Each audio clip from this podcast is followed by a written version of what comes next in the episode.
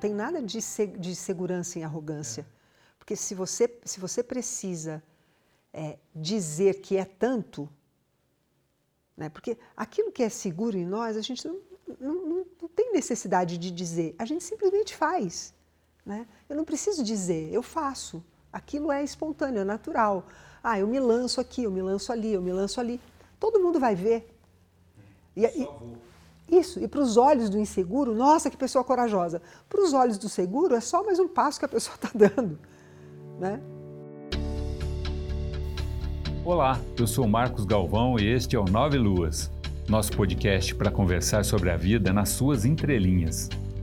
Apesar de uma vida dedicada à produção de filmes, eu sou formado em matemática, pés no chão. E eu vou estar ao lado do meu grande amigo Júlio, formado em comunicação social, cabeça lá na lua. Para costurar nossas ideias e ligar os pontos, a minha querida Amara, psicóloga clínica há décadas. Ela forma o nosso trio para conversarmos sobre assuntos que estão no nosso dia a dia, mas que às vezes a gente não dá atenção devida. Bem-vindo ao Nove Luas, um papo sobre as entrelinhas da vida. Olá, gente, tudo bem? Ei, boa bom, noite. Tudo bom? Tudo bom, Júlio? Que bom, bom Júlio, que você está aqui. Voltou. Olha ele aí, gente. Eita. Posso voltar? Porque que beleza, esse, esse assunto me cabe hoje? Esse assunto ah, esse é... assunto te cabe, o envelhecer. Ah, Cabia eu... também envelhecer. Eu vim ouvindo o podcast. Você achou que te cabia? Ah, sim. Todos É? estamos envelhecendo. Eu né? concordo. Eu Acabou de concordo. nascer, a Já porta começou, próxima é de saída, de entrada nasceu, já já está era. né? envelhecendo. Muito bem. Mas foi muito bom o episódio. Você gostou, Ju? Adorei ouvir. É. Ainda mais Eu o, seu processo ainda. do óculos, eu gostei muito.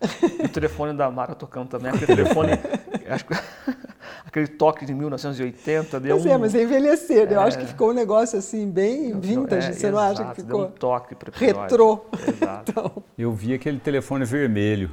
do Batman. Tocando. Exato, que você de, Isso. de disco é, que assim, você né? discava, é. discava Exatamente, de, de, de, como é? de disco, né? É. de disco. E hoje, o que, que nós vamos conversar? Hoje nós vamos falar sobre insegurança.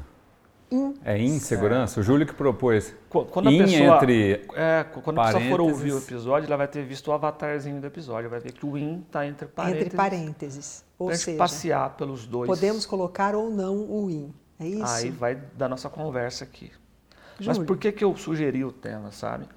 É, é, acho que nós três aqui temos isso de ver as coisas pequenas e ficar ali matutando em cima delas, né? Uhum. Quem gosta de crônica, né? A Mara gosta de poesia, né? Sim. Os grandes poetas fazem poesia com coisas assim. É isso a mesmo. gota na folha vira uma poesia. Com também. guardanapos de papel. É. É. Outro dia aconteceu uma coisa comigo, comigo não, né? Um, uma, um amigo falou assim, Júlio, estou com uma vaga de emprego aqui na área contábil. Você conhece alguém? É, tá aqui os pré-requisitos. E eu falei, cara, eu conheço. E de fato eu conheci uma pessoa próxima a mim, tinha acabado de formar na área, com os requisitos que ele preenchia. Fui lá, conectei os dois. Né? Falei, também está aqui o tal pessoa, tal pessoa está aqui você, né? Aí passou uns dois, três dias, eu fui lá e deu certo. E o cara que estava contratando falou, puta, não deu. É, não deu. Ele esquivou. Eu falei, cara, não é possível. Eu, tava... eu fui especular mais ali o, o processo, né? Por, por, pela rádio peão e tudo mais. E ficou claro para mim, conhecendo bem o, o- essa pessoa que não aceitou, que foi um ato de insegurança dele, sabe? Ele teve a Do opor- contratador. do que seria contratado. Olha. E aí eu fiquei muito assim, é, é, encafifado, porque, nossa, você vai, estuda, né? Ah, e, e um ponto importante, é a, o, o- o- a- essa pessoa que não aceitou a vaga, ela estava trabalhando no outro emprego, e eu não estou aqui longe de me desmerecer o emprego, mas era um emprego muito distante do que da área que ele queria, e era um emprego, era um emprego braçal, sabe? De inchada, acorda de manhã, vai capinar essas coisas, sabe? Eu falei, nossa, eu, não, e eu sei que ele não gosta desse trabalho. E, e aí para mim ficou piscando assim, de neon na testa, de insegurança. Eu falei, nossa. E aí me veio outra história na mente na hora. Eu trabalhei num grupo educacional há uns, há um- há uns anos assim, e eu me lembro que chegou uma pessoa contratada, nem era na minha área assim, chegou assim, cheio de si, sabe? cheio assim, sou bom mesmo, vou fazer isso aqui, vou revolucionar isso daqui.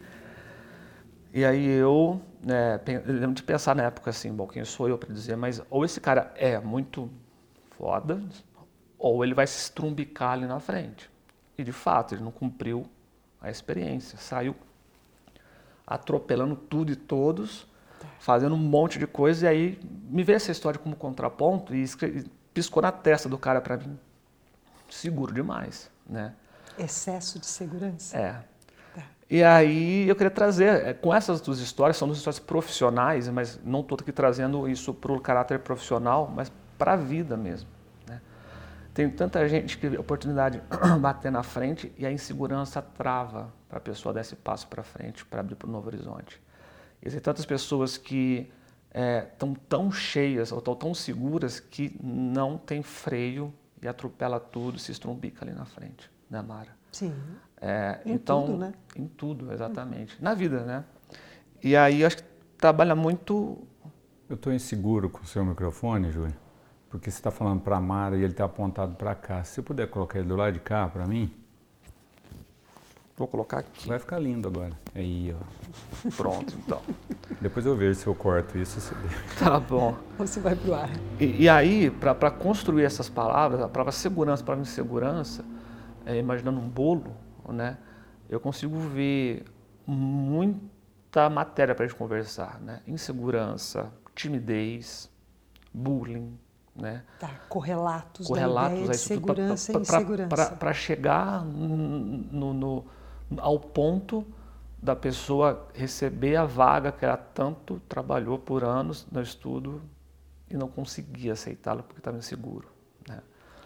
É, quando você propôs lá no grupo né, o tema e, e, a forma como você grafou né, o IN entre parênteses, com espaço, segurança, né, eu, fiquei, eu fiquei pensando por onde, por onde, nós, por onde nós percorreríamos, né, porque são muitos caminhos para essa ideia.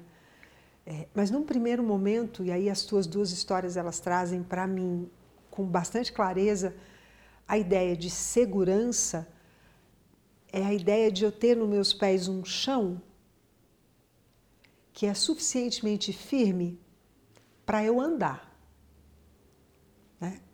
E ter uma estrutura de coluna, né? assim, e ter um eixo ao qual eu me sinto seguro de me mover em torno dele. Então, para mim, essa ideia de segurança pessoal, ela está sempre sobre um, um, uma base e um eixo. Né? Quando essa base fica frouxa demais ou quase uma areia movediça, né? ou quando o eixo fica muito poroso, nós sentimos insegurança. Então, o que eu entendo até hoje disso é que cada um de nós constrói alguns chãos, chãos para a vida profissional, chãos para a vida afetiva, chãos para a vida relacional social, chãos para a vida cultural, e sobre esse chão a gente tem um eixo, né? Quando nos oferecem alguma coisa muito diferente daquilo que é o chão que a gente reconhece, o sentimento inicial é de insegurança. O que é que faz com que isso se torne é, uma, uma, uma qualidade, e aí independente de ser positivo ou não, uma qualidade da personalidade, uma personalidade mais segura ou uma personalidade mais insegura, é o quanto você foi estimulado para correr um pouco de risco. E isso é uma coisa que cada um de nós já vem naturalmente, desde que nasce, com um quanto de disposição para correr riscos, e a gente poderia fazer um podcast só para isso. Vem de onde? O que é que faz com que as pessoas tenham um certo grau de correr risco? A gente olha a criança muito pequena e identifica, olha, corre risco, desde bebê, você fala, olha que coisa. Né? Ousa levantar a cabeça e pende, outros demoram mais, é essa coisa do correr risco. Né? E uma outra parte de, dessa experiência de se colocar à disposição de correr risco vem do estímulo que nós vamos, rece vamos recebendo na vida das, e das tentativas com ou sem êxito, né?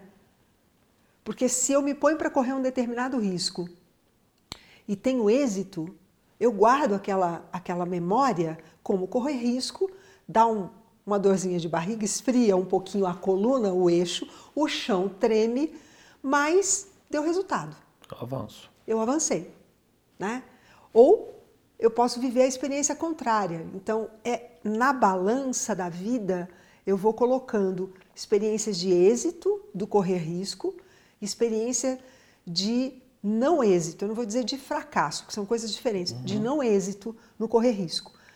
É, Para onde a balança pender mais, vai fazer de mim uma pessoa mais segura diante de situações novas ou uma pessoa mais insegura diante de situações novas, que talvez seja é, mais ou menos o que aconteceu nas tuas duas histórias, né? Então, assim, a, onde, onde eu vejo a segurança e insegurança, num primeiro momento, eu olho a partir daí. Essa predisposição de correr risco, que você falou desde bebê, de levantar a cabeça, é algo inato da pessoa? É, então. É, por isso eu falei, caberia a gente conversar só sobre isso. Porque é, aí nós vamos ter que partir de duas premissas, né? No que, que eu acredito como ponto inicial da vida. Entendi. Se eu acredito que o ponto inicial da vida é aquela hora que eu nasço, aquela, aquela, aquela pessoinha está começando a escrever a história dela a partir dali, sem vir com nada escrito antes, é uma coisa inata. Aí a gente chamaria isso de uma coisa inata.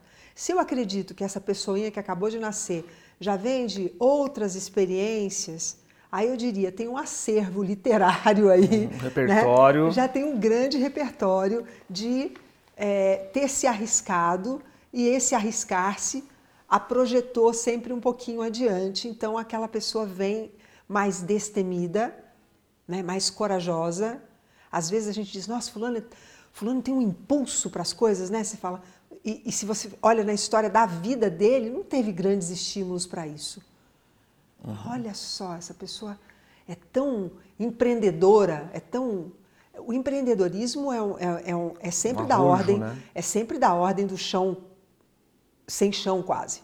Né? Os grandes empreendedores eles dão um passo e tem um abismo. Depois que eles dão um passo, parece que cresce uma ponte, né? Você fala, cresceu uma ponte aqui, como assim, né? Mas esse é o perfil do empreendedor. Ele, ele, ele se lança no nada. Para quem está olhando, dentro deles, eles têm toda a ponte já construída. Mas isso não é uma coisa que, que todas as pessoas tenham. É, tanto que o perfil empreendedor, hoje no mercado, né, em, alguns em alguns segmentos, é o que as pessoas mais querem. Né? Uhum. Pessoas empreendedoras. Né? Para outros segmentos, já quem é mais inseguro, no serviço público, por exemplo. Se você não é tão empreendedor, é, é, é, é inclusive mais fácil de você ficar.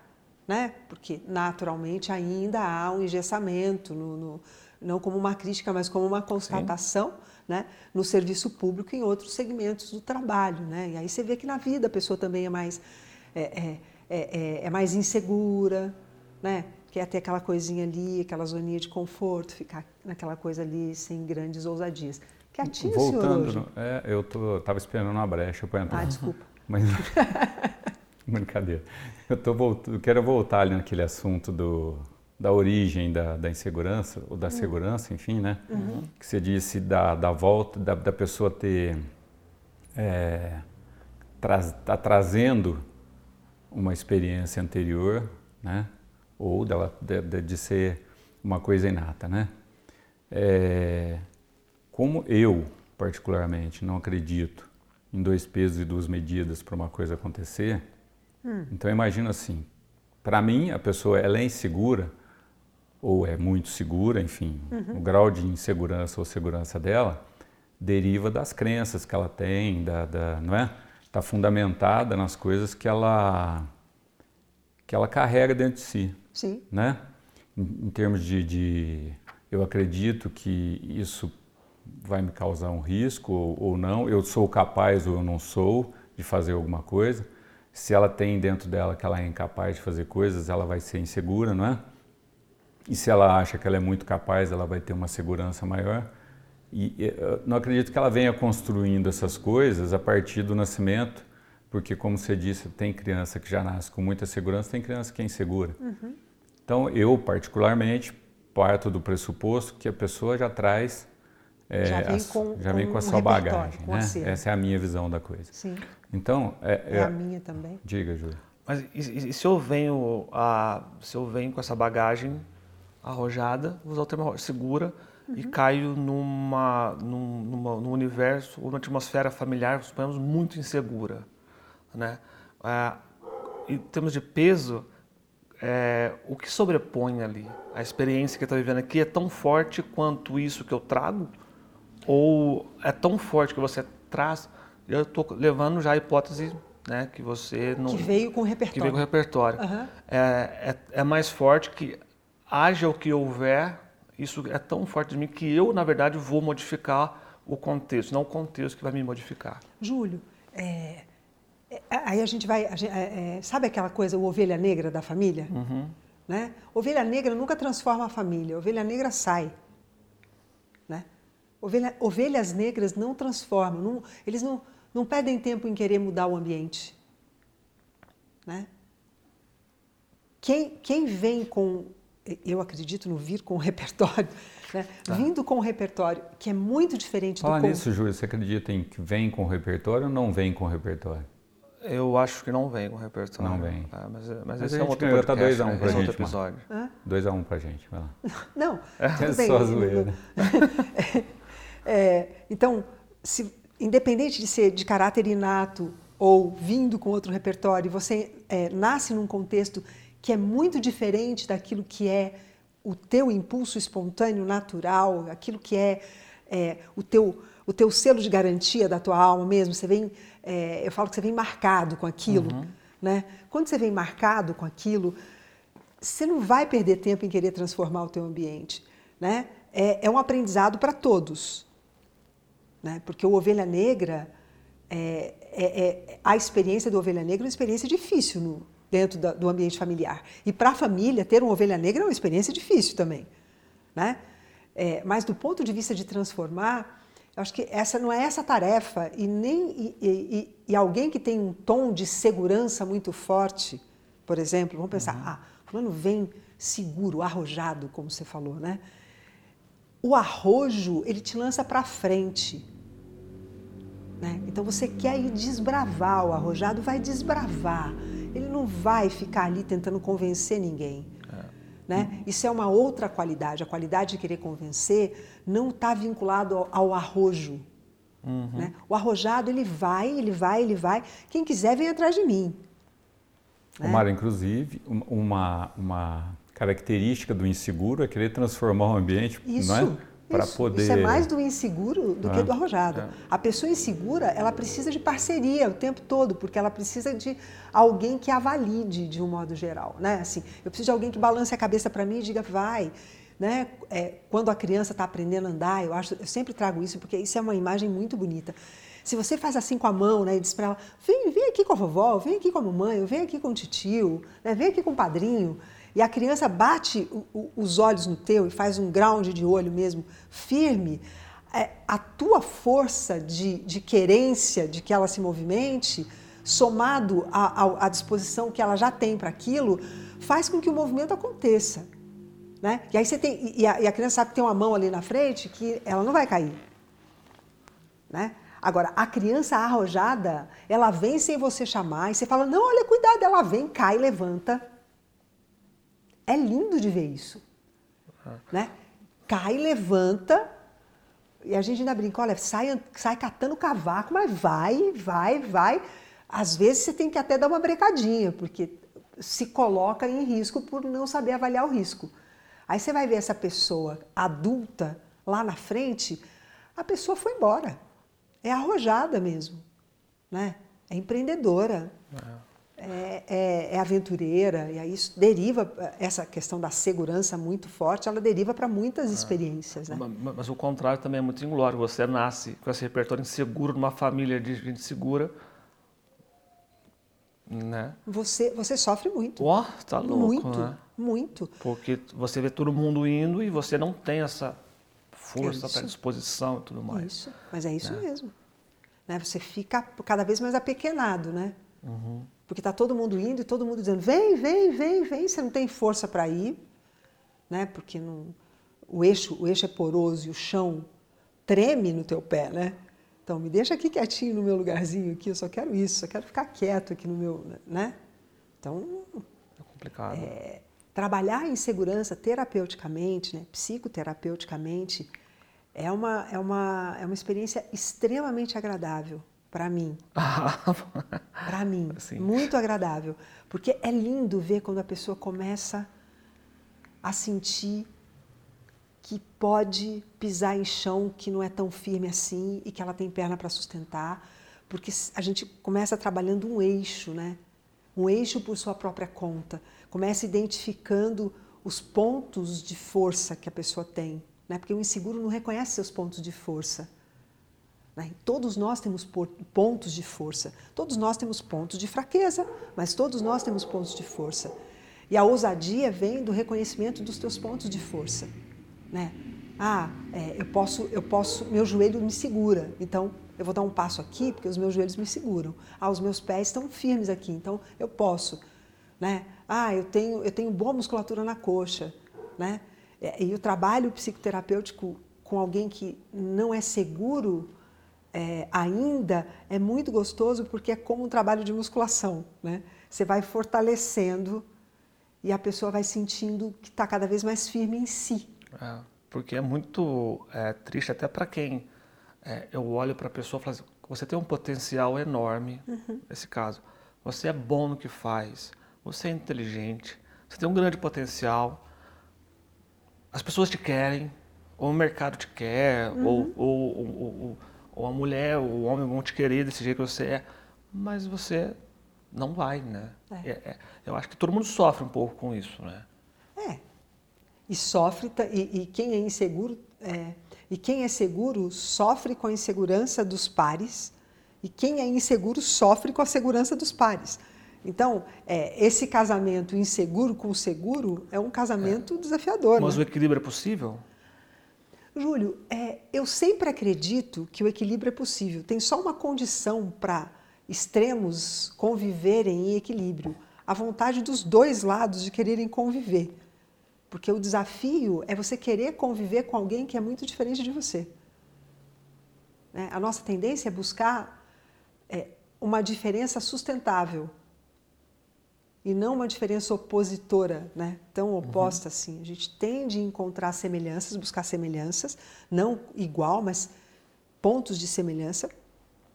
E as diferenças que elas são complementares, mas que elas não são tão antagônicas. Né? Agora, ninguém é 100% seguro não. ou 100% inseguro, né? Eu nunca conheci ninguém assim, 100% é. seguro. Em tudo sou seguro. Né?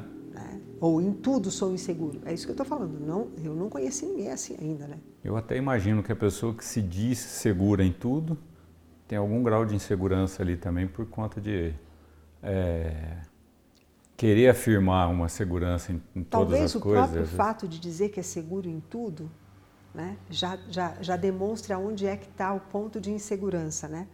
no admitir sua própria humanidade, né? suas próprias vulnerabilidades. Isso, Para isso precisa ser muito seguro. É. Para você admitir suas vulnerabilidades, você tem que ser muito seguro. Não é para qualquer um Exato, admitir vulnerabilidade. esse é um ponto que eu queria tocar mais na frente. É, mas voltando a essa parte da, da segurança que você falou, eu li um texto que o cara fala assim que a linha entre o seguro e o arrogante é muito tênue também né? Entre o, o, cara que é muito seguro e o cara que se torna arrogante até porque se acha muito seguro. Que é o segundo caso que você trouxe. Exatamente. A arrogância é uma insegurança, né? Assim como o orgulho é uma insegurança. É. Né? Então, eu também acho que a arrogância está mais perto da insegurança do que da segurança. É, não, não tem nada de, se, de segurança em arrogância. É.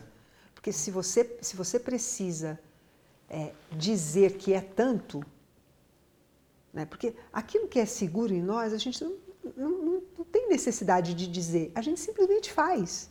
Né? Eu não preciso dizer, eu faço. Aquilo é espontâneo, é natural. Ah, eu me lanço aqui, eu me lanço ali, eu me lanço ali. Todo mundo vai ver. É, eu só vou. Isso, e para os olhos do inseguro, nossa, que pessoa corajosa. Para os olhos do seguro, é só mais um passo que a pessoa está dando. Né? A gente viajou com alguns amigos aí, né? pela Europa e um deles era a primeira vez que ele estava indo. E a gente chegou em Paris, era mais ou menos umas 11 horas da noite, e a gente foi pro hotel, todo mundo cansado, vamos descansar, né? A gente chegou. E o, esse moleque que deve ter uns. Moleque que eu disse não é aquele moleque, ele assim, ele é Sim, é moleque novo- pela idade, é um menino, 23 anos. Sim. Ele, ah, eu vou dar, um- vou sair, vou pegar um patinete, lá tem muito patinete elétrico, né? Vamos, vamos, vamos, todo mundo. Ninguém quis ir, todo mundo estava cansado, né? Ele A montou no patinete, a primeira noite dele em Paris, montou no patinete e saiu sozinho.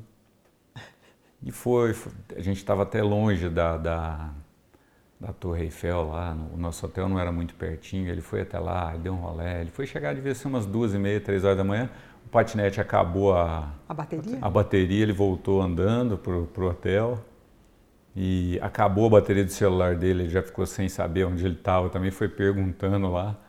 tipo assim, mas ele é, é- é o tipo da pessoa que ele não fica se pro- proclamando o seguro, mas ele, ele, Demonstra. é, ele, ele diz que, tipo assim, ele vai pisando e o chão vai se Vai- colocando vai- embaixo É dele. isso mesmo. Ele não espera o chão se formar para ele, pra ele, pisar, ele já automaticamente vai andando na direção que ele quer com a segurança de que o chão vai se formar ali embaixo. Isso é muito bonito. Eu tenho uma, uma história familiar?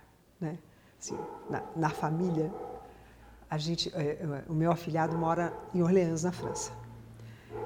E a primeira vez que eu fui para a casa dele, ele tinha mudado para lá, tinha pouco tempo, tinha casado, novinho, muito novinho, e foi no meu aniversário de 50 anos, faz 10 anos isso.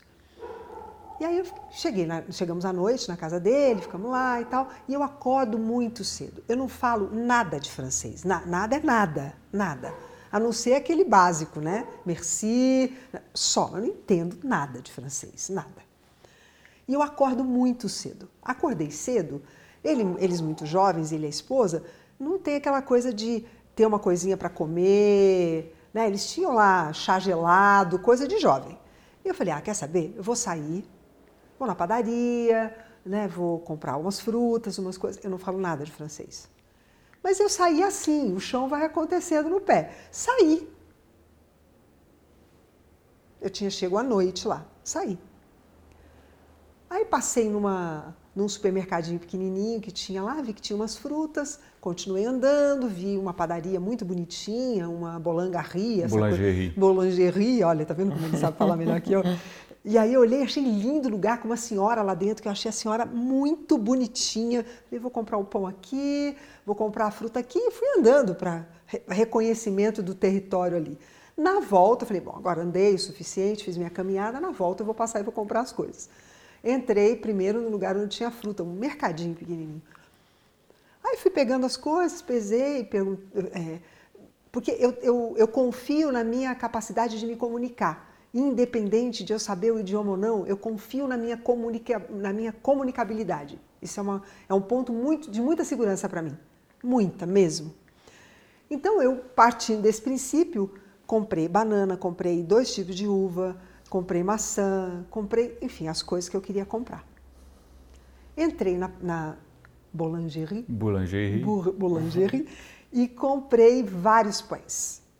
E perguntei o que tinha no- em cada pão, ela foi me explicando, ela falando em francês e eu falando um inglês mediano, suficiente para não morrer de fome. Aí cheguei, eles estavam todos dormindo, botei uma mesa linda. Quando eles acordaram, tinha fruta, pão, tudo lá. Pão doce, pão salgado, pão com nozes, pão com avelã, pão com tudo que tinha. O Matheus parou na frente da mesa, olhou e falou assim: Madrinha, o que é isso? Falei: Como assim, filho? É, é, você saiu? Falei: Saí, filho. Você foi na rua e você comprou tudo isso? Falei: Foi. Falei: Olha, Matheus, esse pão que você vai gostar tem isso, tem isso, tem isso, tem aquilo. Aí ele pôs a mão na cabeça e começou a rir. Falou assim: Não estou acreditando, madrinha. Você não fala nada de francês. Como que você comprou tudo isso? Como é que você sabe o que tem? Eu falei: Filho, a senhora me falou e eu entendi. Ele falou: Você entendeu o que, madrinha? Se aqui ninguém fala quase inglês. Porque Orleans era, na época, uma cidade muito pequenininha. Ainda é, mas não é tão provinciana quanto 10 anos atrás. Mas é isso. O chão vai aparecendo debaixo do pé, naquilo que é teu ponto de segurança. Né? E assim eu fiz em vários lugares que eu já viajei que não tinha domínio nenhum do idioma. Vi tudo que precisava ver, comi o que queria comer nesse, nessa pegada, igualzinho esse menino, né? Então acho que É, é interessante. É, E, e essa, essa segurança que, que ele tem se demonstra num monte de coisas. Assim. pegou um negócio do pai dele para começar a tocar com 17 anos, teve que emancipar para poder fazer o negócio e toca muito bem o negócio lá. Enfim, um exemplo de, de pessoa que é segura sem estar tá, assim proclamando isso a todo momento, né? Então existe, eu, eu, tenho alguns exemplos aí, né? E, e tenho exemplo meu, por exemplo, de insegurança, né? Ah, é, mas também tem um exemplo ex... teu de segurança. É, tem. Tem. É, é eu, eu tô ali no meio termo, digamos assim, né? Ah, então acho que esse é um ponto importante para pegar o gancho que eu queria. A Mara pincelou numa palavra que aí, nos meus, nos meus escritos aqui, é, eu acho que esse, esse, esse ponto central, esse a, a núcleo que difere a polaridade dos dois pontos, é abraçar a sua vulnerabilidade. Uhum. Acho que esse é um ponto muito importante, né? Porque se eu sou inseguro, eu abraço a minha vulnerabilidade, é, voltando no exemplo, eu aceitaria aquele cargo igual a pessoa não aceitou, sabendo que eu ia errar. Isso. Eu ia errar, eu ia cometer erros de iniciante e as coisas iam acontecer para mim. Né? Mesma coisa, esse cara que é muito seguro, quando ele abraça a vulnerabilidade, acabou a bateria do celular, acabou a bateria do patinete, ok, eu vou me virar também. Uhum. Né? Então, eu acho que esse é um ponto central para que haja esse equilíbrio que, que, que você citou agora, Galvão, né? A, abraçar a tua vulnerabilidade. Antigamente, quando você fazia estudos de gestão, era tudo muito planejamento para cada 10 anos, vai acontecer assim, assado, né? Não, não se permitia o erro, né? E aí, há uns 5 anos, você já lia o mundo VUCA, né? Que eles falam, que, que, é, Como é que é? VUCA, que chama. VUCA? É, vulnerabilidade, volatilidade, é, incerteza, complexidade, né? O mundo é assim, não existe certo e errado, ah, tá. né? Então, assim, você começa a ver o panorama, as coisas, falando de novo tema de negócio e ambiguidade, é, que várias coisas podem acontecer, são várias possibilidades, não existe o certo ou o errado, né? O meu caminho não é um só e tudo mais. É, e aí, é, esse mundo VUCA simbolizava para as empresas que, a, que, é importante abraçar a sua vulnerabilidade, sim. Não pode esconder, omitir isso, porque isso só te faz um, um castelo de areia, vamos dizer assim. Né? E, e na construção nossa do dia a dia, né, nas entrelinhas nossas, acho que a vulnerabilidade é um ponto muito importante, a gente saber, assim como ócio era uma palavra muito mal vista no dicionário, Isso. vulnerabilidade também é. Mas, mas vem, é, tem, tem sido vista com muito bons olhos, né? Igual ócio. Exatamente. Né? Igual, você lia ócio há 20 anos, vagabundo. Hoje você vulnerabilidade, você fala, pô, é um cara que uma... se aceita, está pronto para incerteza, Isso. aceita um momento ruim, resiliente e vai embora, né? É que é outra palavra, né? Vulnerabilidade, resiliência ócio e disruptivo. São as é, palavras do momento agora. É, né? o disruptivo eu tô com um pouco de birra dele, mas é, é a palavra também, mas enfim, mas é a, são palavras do momento. Mas, o, o, Omar, só, só para levantar uma bola para vocês aqui, na questão de ócio, vulnerabilidade, são palavras que, dependendo de, da, da maneira como a pessoa abraça essa palavra, né, ela pode ter atitudes de é, conformismo com a, a, vulnerabilidade dela, né? E ela pode dar, é, no, no, abraçar essa vulnerabilidade, ela pode dar força para isso e até nem trabalhar essa vulnerabilidade para poder estar tá não sendo mais vulnerável nesse ponto, né? Eu digo assim, porque é, é uma coisa é você aceitar e olhar para aquilo e tentar transformar aquilo de alguma maneira. Outra coisa é você simplesmente aceitar e acabar colecionando vulnerabilidades pela vida, né? É, mas aí é, é, a gente volta num ponto que frequentemente nós tocamos aqui nas conversas, né? Que é a linha tênue que tem entre qualquer coisa que pode ser sadio ou adoecedor porque não, não é a coisa da, da, da incerteza, né? Uhum. Se eu estou dentro do princípio da incerteza, isso cabe até para a vulnerabilidade, que é o que é a bola da vez aqui, né? Então, vulnerabilidade todos nós temos, né? Todos nós temos. Sentar em cima da vulnerabilidade, aí deixa de ser vulnerabilidade, passa a ser conformismo, né? Exato. Então, é. assim, ah, eu sou vulnerável nisso, sentei em cima disso, aí virou conformismo. No, vulnerabilidade é, é você ter certeza que existem incertezas e que você vai ter que lidar com essas incertezas no caminho. É. Isso é vulnerabilidade. Vulnerabilidade não é, ah, isso aqui, neste momento, é uma vulnerabilidade para mim. Então agora eu sento aqui em cima e fico o tempo todo dizendo que isso para mim é uma vulnerabilidade. Aí virou hum. zona de conforto. Vira é. vitimismo, né? A é, definição, né? É, a definição é aquilo que experimentamos em momentos de incerteza, risco e exposição. Pois é. é muitas vezes. E é isso. É o friozinho na barriga que dá, né? Isso é vulnerabilidade. É. Foi o nosso e o friozinho é gostoso. Episódio. O friozinho na barriga é gostoso. Então, foi é. o nosso primeiro é. episódio, né? Que cada um de nós estava nervoso do seu jeito, né? Cada um, cada um dentro é. da sua vulnerabilidade daquela hora. Então, aquela vulnerabilidade do primeiro episódio, ela não existe mais, uhum. né? A cada episódio tem novas vulnerabilidades, né? Então, eu acho que se a tua vulnerabilidade, vulnerabilidade se transforma em coragem, né, é, é, um bom sinal. Se você ficar sentado em cima dela, não. Mas se ela, se ela é um, um elemento é, primário que te transforma em coragem para você avançar, você elimina outras vulnerabilidades virão. Né? É, e se, se, uma vulnerabilidade de um momento ela se repete com frequência, deixa de ser vulnerabilidade. Exato. Que é também uma outra coisa para prestar atenção. Vulnerabilidade é a sensação de, de, de de insegurança diante de uma situação nova. Uhum. Né? Aí dá aquela tremidinha, você confessa, réu confessa, olha gente, estou me sentindo insegura aqui agora, mas vamos lá, me ajuda nisso, me ajuda naquilo e segue. Aí você expôs sua vulnerabilidade, ah, estou um pouco nervosa aqui, mas daqui a pouquinho eu vou aquecendo e a coisa vai ficando boa. Né? Você colocou para fora a tua vulnerabilidade e está seguindo. Agora, se aquilo fica recorrente, recorrente, recorrente, aí é bom dar uma paradinha para olhar, porque nós vamos ter que colocar, batizar o filho com outro nome, né? Não vamos, não vamos, é, vamos ter que batizar o filho com outro é, nome. Dá, dá o nome certo para o sentimento. É, né? vamos dar o nome certo para a criança, né? Não vai dar para a gente deixar a criança com o nome errado, né? Chamar Joaquim de Mariana fica estranho, né? É, mas é aquele, aquela coisa que nos outros episódios, até, nos outros episódios até eu também já comentei, que é a questão da pessoa às vezes chamar apego de amor, chamar Isso. vitimismo de vulnerabilidade, né? Isso. E aí é, esse, essa não correta nomenclatura das coisas, né? É, traz um tanto de confusão, né?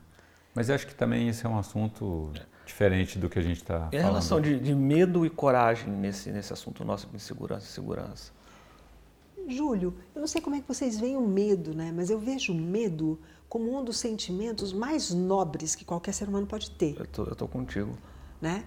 É. É, porque o medo ele te dá um sinal, né? Ele dá um sinal, ele dá um sinal da circunstância, ele dá um sinal de você na circunstância, ele dá um sinal dos outros na relação com você dentro da circunstância. Então eu acho que medo é um, é um, é um, é um sentimento utilíssimo. Né? Agora, o que eu faço com o medo é que eu posso transformar o medo numa insegurança, ou o medo ser um derivado de uma insegurança. Paralisante. Que paralisa, né? Ou o medo, ele, ele ser um alerta para que eu possa me movimentar naquela circunstância, um prestando atenção nos pontos onde, onde são pontos que são arriscados, né? Porque tudo que a gente vai fazer tem um risco. É, o medo cabe na mesma forma da, da vulnerabilidade. Se ele começa a ser recorrente e ser usado assim, é, só se a pessoa só sentir medo, uhum. né? Aí Trava, a nobreza vai pro saco. Então, tipo assim, desculpa, vou falar isso de novo se ela sentir só medo, Obrigado. ela, aquela a nobreza toda desse medo vai acabar descendo ladeira abaixo. É, então não vai ser mais nobre, vai ser uma coisa que, que realmente paralisa, né? Então assim, é a... Você falou uma coisa bem legal, né? Muito legal. Inclusive, isso, isso é um tema eu que eu gosto tenho quando você fala isso, Mara. O que é De isso? vez em quando você lança essa, né? Você falou uma coisa bem legal. O Júlio gosta também, Júlio, quando ela Eu levanta fico- eu essa fico bola. envaidecido, eu também. fica? Que bobeira. Beleza, continua. Não estamos, Mara. não estamos apenas, não somos apenas rostinhos bonitos. assim. Não, não, mas assim, quando eu digo isso, é que eu quero dizer Coxinhas assim, bonitas, é bom. Nossa, isso é forte no meu ouvido, isso bate no meu coração e cresce, é isso que eu quero dizer. É, que é uma, um- uma palavra que eu venho pensando muito como um, um possível tema para um momento qualquer né, da nossa trajetória, que é nobreza. É, medo e nobreza coexistem muito bem, né? porque um nobre que não tem medo, ele não é nobre. Né? Ele corre o risco até de ser bobo da corte, né? sem medo. Uhum. né? Agora, um nobre inseguro ou um nobre arrogante, um nobre inseguro perde a nobreza, o nobre arrogante perde a nobreza. Então, talvez a nobreza seja, é, seja a qualidade, o atributo humano que mais nos coloca dentro do que seria o ideal de um ser humano. Né? Sempre olhando como ideal, não como real. Então, no que, que eu já sou nobre? Nisso eu tenho segurança. E aí, se eu tenho segurança, eu não tenho arrogância. Se eu tenho segurança, eu assumo as minhas vulnerabilidades, vou usar um arquétipo, né? vou usar uma imagem, assim, um, um, um, um ser mítico, Rei Arthur, né? que é assim o, o, o, o protótipo do rei nobre. Né? Então, quando, quando nós lemos as sagas do rei Arthur, é, ele frequentemente, primeiro ele criou a ideia de uma tábula redonda. Né? Então, numa tábula redonda, ele mostra a nobreza dele. Porque quando ele coloca todos os cavaleiros sentados em torno de uma mesa redonda junto com ele, é, no, no círculo não tem o ponto de início. Né? Então, ele está mostrando que ele tem vulnerabilidades tantas vulnerabilidades que ele precisa de pessoas sentando junto com ele, né, numa mesa redonda, para poder conversar sobre, é, para tomar decisões sobre o reino. Né? É muito bonito isso, sim. Então, acho que é, entendo eu que com isso que você trouxe, Marcos, a ideia de nobreza talvez seja o eixo, né, sobre o qual uma pessoa segura se move né? aonde estão as minhas nobrezas, né? É ali que eu tenho segurança, é ali que eu sou confiável, principalmente isso. Uma pessoa segura é uma pessoa confiável, né? Uhum. E, e, os sinais, assim, né, Mara, que eu vejo, é, pessoas que eu, eu percebo à minha volta extremamente articuladas e elas usam todo esse poder de articulação para disfarçar a insegurança delas.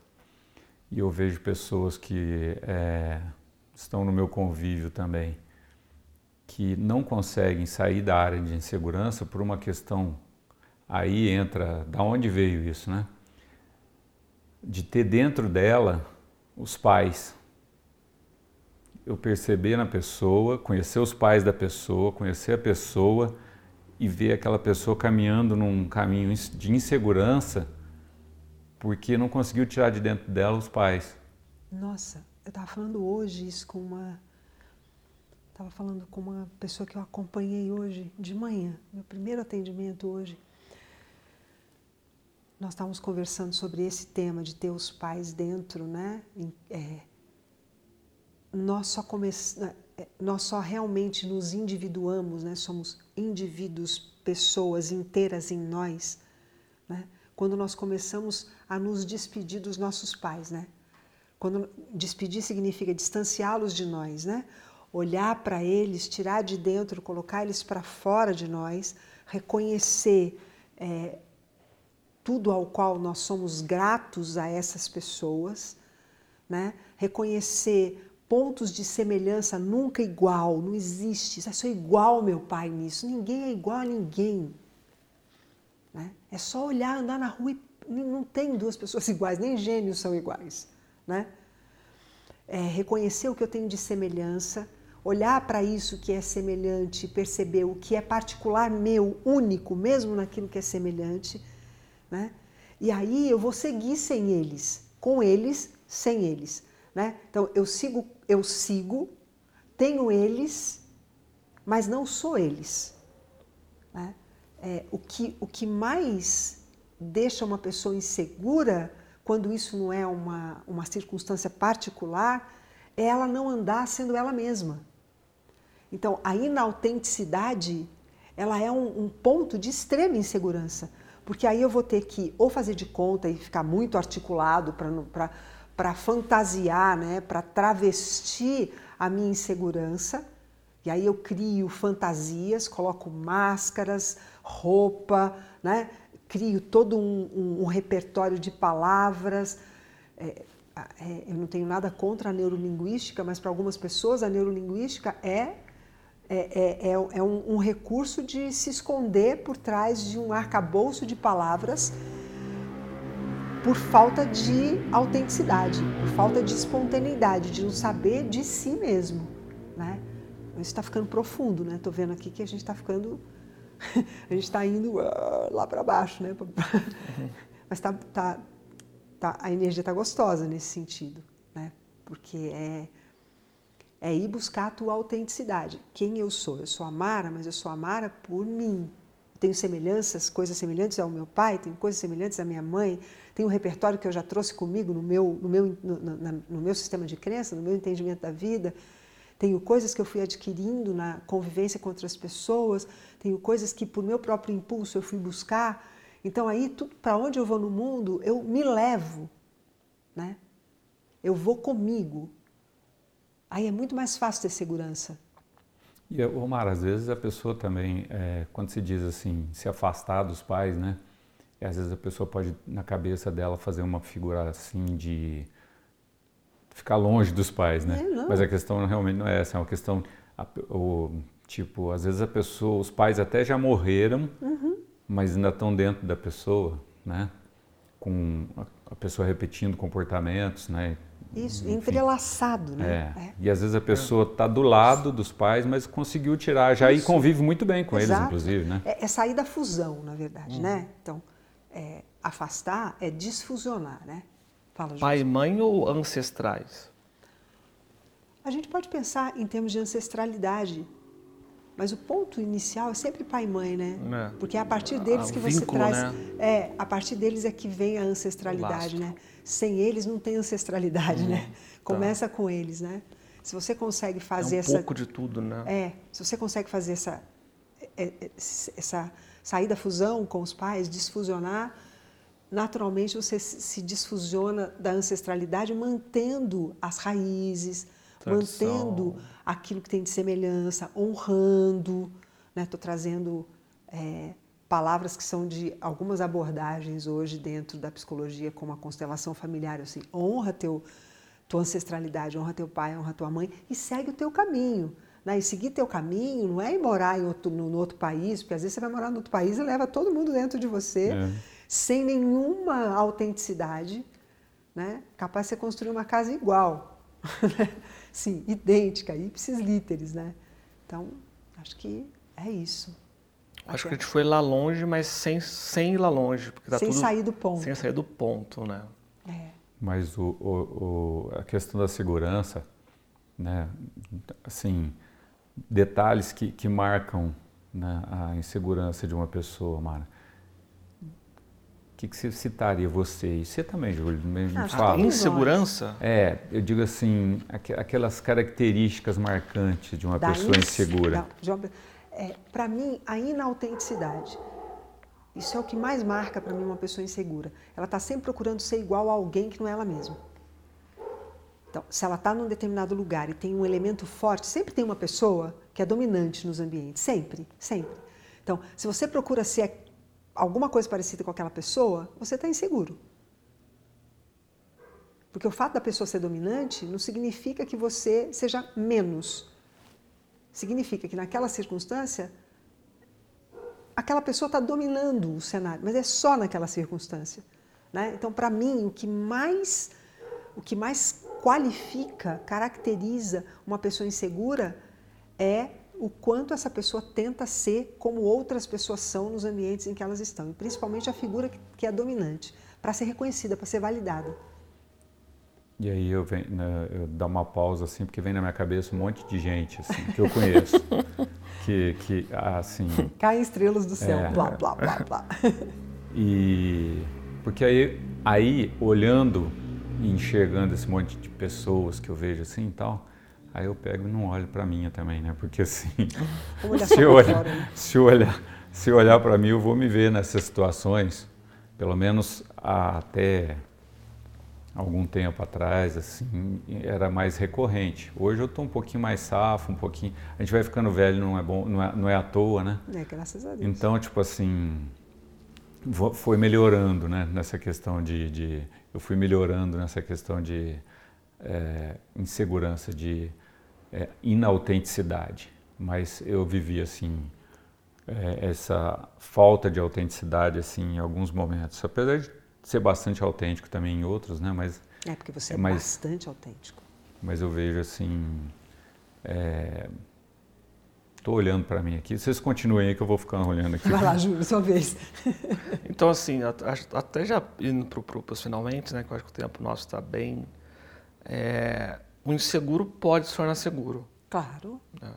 Mas o seguro não pode se tornar seguro. Pode. Pode também. Pode também. Há uma, o Galvão adora isso. Há uma probabilidade, os números de, Aí... de quanto o inseguro se torna seguro, de quanto o seguro. Na hora que Aí ele leva uma assim... pancada no meio da. Aí eu diria no assim, joelho.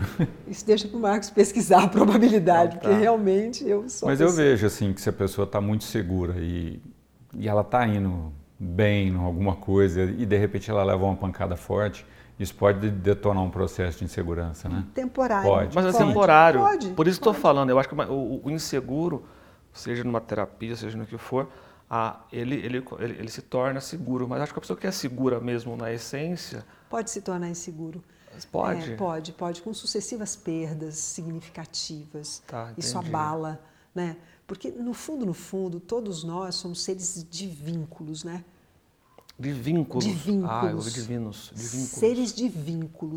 Né? Então, os vínculos mais fortes da nossa vida, quando eles são abalados, eles, eles eles tiram o chão, podem tirar o chão dos pés. Você sabe que, de novo aqui, vou usar meu exemplo, depois que eu perdi a minha mãe, eu me senti, eu me sinto muito mais seguro. Aí, pode voltar para o estudo que a gente conversou, né? Do, isso.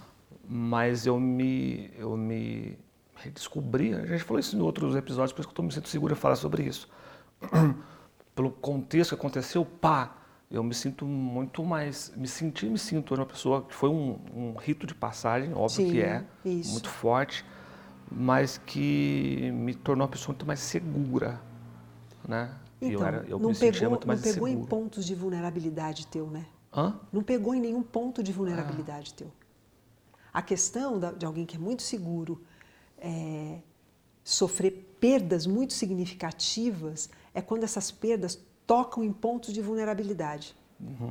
Aí você pode ficar inseguro. Ah, inseguro para sempre? Para sempre, para mim, é uma palavra que não existe, né? para mim, para sempre. Eu tenho um, um amigo que é estudou eletrônica, Marco, hum. que ele falava que a vida é uma senoide, né? Uma senoide? Uma senoide é uma, uma, um formato de onda, né, que, que tem que vocês não estão vendo aí, gente. Eu estou subindo dele, descendo, os fazendo, picos e vales. Fazendo aquela ondinha básica. Aquela ondinha básica. É, então, os picos e vales. É, é, a gente, em determinado momento, está seguro, em determinado momento a gente vai estar inseguro, né? E essa amplitude dessa, dessa onda, né? Ela pode ser. Aí entra a crença da coisa, né? Porque, tipo assim, a pessoa pode passar uma vida inteira segura, uhum. né? E, eventualmente, numa outra existência, ela está insegura e assim a gente vai. E, e, e, num período de vida desse, né, de existência, dessa existência, a pessoa pode flutuar também nisso. Então, assim, é, eu acredito que é, os seres, né, uhum. como todos, como como um todo assim, eles é, nunca estão totalmente seguros, nunca estão totalmente inseguros e vão do, do máximo da segurança que eles podem ter para o máximo de insegurança e vão flutuando nisso. Em alguns pontos eu vejo que, que é assim, né? Nós temos pontos que, que, que nós nos dão muita segurança e pontos em nós que nos deixam muito inseguros. Então, aí a senoide funciona muito bem, né? É, porque... Mas, Amaro, tem, tem um, assim, só para para passar a bola inteira para você. Tem um momento em que Não sei se eu quero a tem, bola tem em alguma coisa, sozinho. em alguma coisa na vida em que a coisa segue não sendo uma senoide, que ela segue reta. Não, isso é morte no Não é? eletroencefalograma e no É. eletrocardiograma, né? Isso é morte, morte cerebral e morte mesmo. Não, não. É, eu- eu- eu vejo a vida, até onde estou vendo, né, a minha e a vida das pessoas que eu já acompanhei, vida de amigos, vida de familiares. Se não tiver esse movimento é, senoidal, né, essa coisa de oscilatório mesmo, né, é, você deixou de ser energia, né? Porque o que, que qualifica uma energia? É o padrão de vibração, né? Não é o padrão de, de como é que chama isso? Relação, estabilidade, sei lá. É, não, a- é, quando, quando, quando, quando, não, quando na frequência não tem oscilação, tem um nome, né? Não é pausa. Mas, enfim, é, é uma coisa morta. Se você não tem essas oscilações, é, você não está vivendo, porque a vida tem dia, tem noite, tem inverno, tem verão, né? tem época com flores, tem época seca, como nós estamos agora, que é. Terminamos o outono, as folhas caem, você olha, não tem folha nas, nas árvores, primavera está tudo folhado, verde, lindo, florido. Então, a vida nos mostra que viver é bailar mesmo, né? E isso para algumas pessoas traz uma insegurança, É né? claro. Viver é arriscado. Como né? diria Lulu Santos, a vida vem em ondas como o mar, Isso. num indo e vindo infinito. Já jogando pro final, essa é uma música? Ah, já levantei a bola para encerrar. Agora, se vocês de um- quiserem, se tiver Tem um mais assunto, pode de um falar. poema do Fernando Pessoa que diz: navegar é preciso, viver não é preciso. Mas não é preciso de precisão. De precisão. Né? É, e tem Beijo uma, pra todo uma- mundo. uma pessoa. só queria até registrar aqui que hoje a gente não está no estúdio, né, Mara? Pois é, hoje a gente está na sala de casa. A gente veio para a sala da Mara hoje e por isso vocês notaram alguns. Uma, uma ambiência diferente, né? É, Uma moto, de moto passar lá no aqui. fundo, cachorro eu, que late. eu achei legal, tá orgânico, né? É, deve estar bem orgânico. Tá bem- Porque no estúdio não tem nada orgânico disso. pra caramba. Para você, Pra você que tá tá com fone de ouvido ouvindo nossa. Eu nossas tô- vozes, mais ainda. Ele tá, Eu- O Marcos está roendo o cotovelo É. de tão orgânico Eu que tô está o ambiente aqui. arrepiado aqui. com- Mas enfim, é, é isso aí, Júlio. Não, encerre o seu tema aí, é, fala aí. O tema é seu. O que, que você manda É. para hoje? Música, filme, é, Eu- beijo para alguém. Para deixar tô- seguro.